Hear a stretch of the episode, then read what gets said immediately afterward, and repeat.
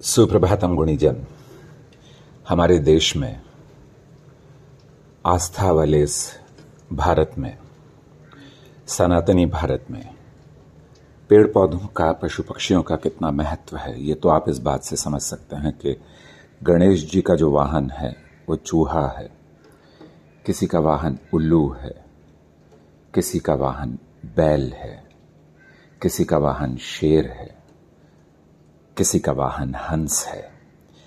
इसी तरीके से श्रीमद् भागवत गीता में भगवान श्री कृष्ण ने स्वयं बताया है कि पीपल उन्हीं का एक रूप है। इसी वजह से पीपल की पूजा करने पर श्री कृष्ण प्रसन्न होते हैं और हमारे दुखों को दूर कर देते हैं। इसलिए पीपल की पूजा करने का विशेष महत्व माना गया है। पीपल को अश्वत्थ भी कहा जाता है। अब स्कंद पुराण में एक बहुत ही सुंदर श्लोक है। अश्वत्थ मेकम, पिचुमंद मेकम, नैग्रोध मेकम दश चिंचणी कान कपित्थ बिल्वा, मलकत्रयंज, पंचा अमृतु, मुपत्वा, नरकन पश्येत। अर्थात अश्वत्थ पीपल सौ प्रतिशत कार्बन डाइऑक्साइड सोख लेता है। पिचुमंद अर्थात नीम अस्सी प्रतिशत कार्बन डाइऑक्साइड सोख लेता है। न्यग्रोध वट वृक्ष अस्सी प्रतिशत कार्बन डाइऑक्साइड सोख लेता है। चिंचिणी इमली अस्सी प्रतिशत कार्बन डाइऑक्साइड सोख लेती है। कपित्थ कविट अस्सी प्रतिशत कार्बन डाइऑक्साइड सोख लेता है। बिल्व जिसे हम बेल भी कहते हैं, पिचासी प्रतिशत कार्बन डाइऑक्साइड सोख लेता है आमल काहा हम सभी जानते हैं, आंवड़ा, आंवला, चौहत्तर प्रतिशत कार्बन डाइऑक्साइड सोख लेता है और आम्र, अर्थात आम, सत्तर प्रतिशत कार्बन डाइऑक्साइड सोख लेता है। उपति, अर्थात पौधा लगाना। जो कोई इन वृक्षों के पौधों का रोपण करता है उनकी देखभाल करता है, उसे नरक के दर्शन नहीं करने पड़ते। इस सीख का अनुसरण न करने के कारण हमें आज इस परिस्थिति के स्वरूप में नरक के दर्शन जीते जी हो रहे हैं, अर्थात रोग इतने बढ़ गए हैं। अभी भी कुछ बिगड़ा नहीं है। हम अभी भी अपनी त्रुटियों को, गलतियों को सुधार सकते हैं और गुलमोहर, नीलगिरी जैसे वृक्ष अपने देश के पर्यावरण के लिए घातक हैं। पश्चिमी देशों का अंधानुकरण कर हमने अपना बड़ा नुकसान कर लिया है। पीपल बड़ और नीम जैसे वृक्ष रोपना बंद होने से सूखे की समस्या बढ़ रही है। ये सारे वृक्ष वातावरण में ऑक्सीजन की मात्रा बढ़ाते हैं, अर्थात जीवन सुखमय होता है।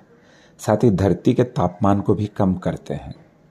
पर हम नीलगिरी और गुलमोहर उगाते हैं, जिससे कि हमें पैसा ज़्यादा मिले।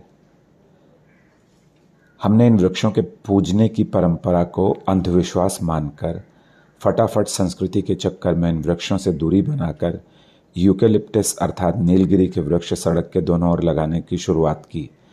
यूकेलिप्टिस झट से बढ़ते हैं, लेकिन ये वृक्ष दलदली ज़मीन को सुखाने के लिए लगाए जाते हैं। इन वृक्षों से धरती का जलस्तर घट जाता है। विगत 40 वर्षों में नीलगिरी के वृक्षों को बहुतायात में लगाकर पर्यावरण की हानि की गई है। शास्त्रों में पीपल को वृक्षों का राजा कहा गया है। मैंने कहा कि कृष्ण जी ने कहा कि पीपल मेरा ही रूप है।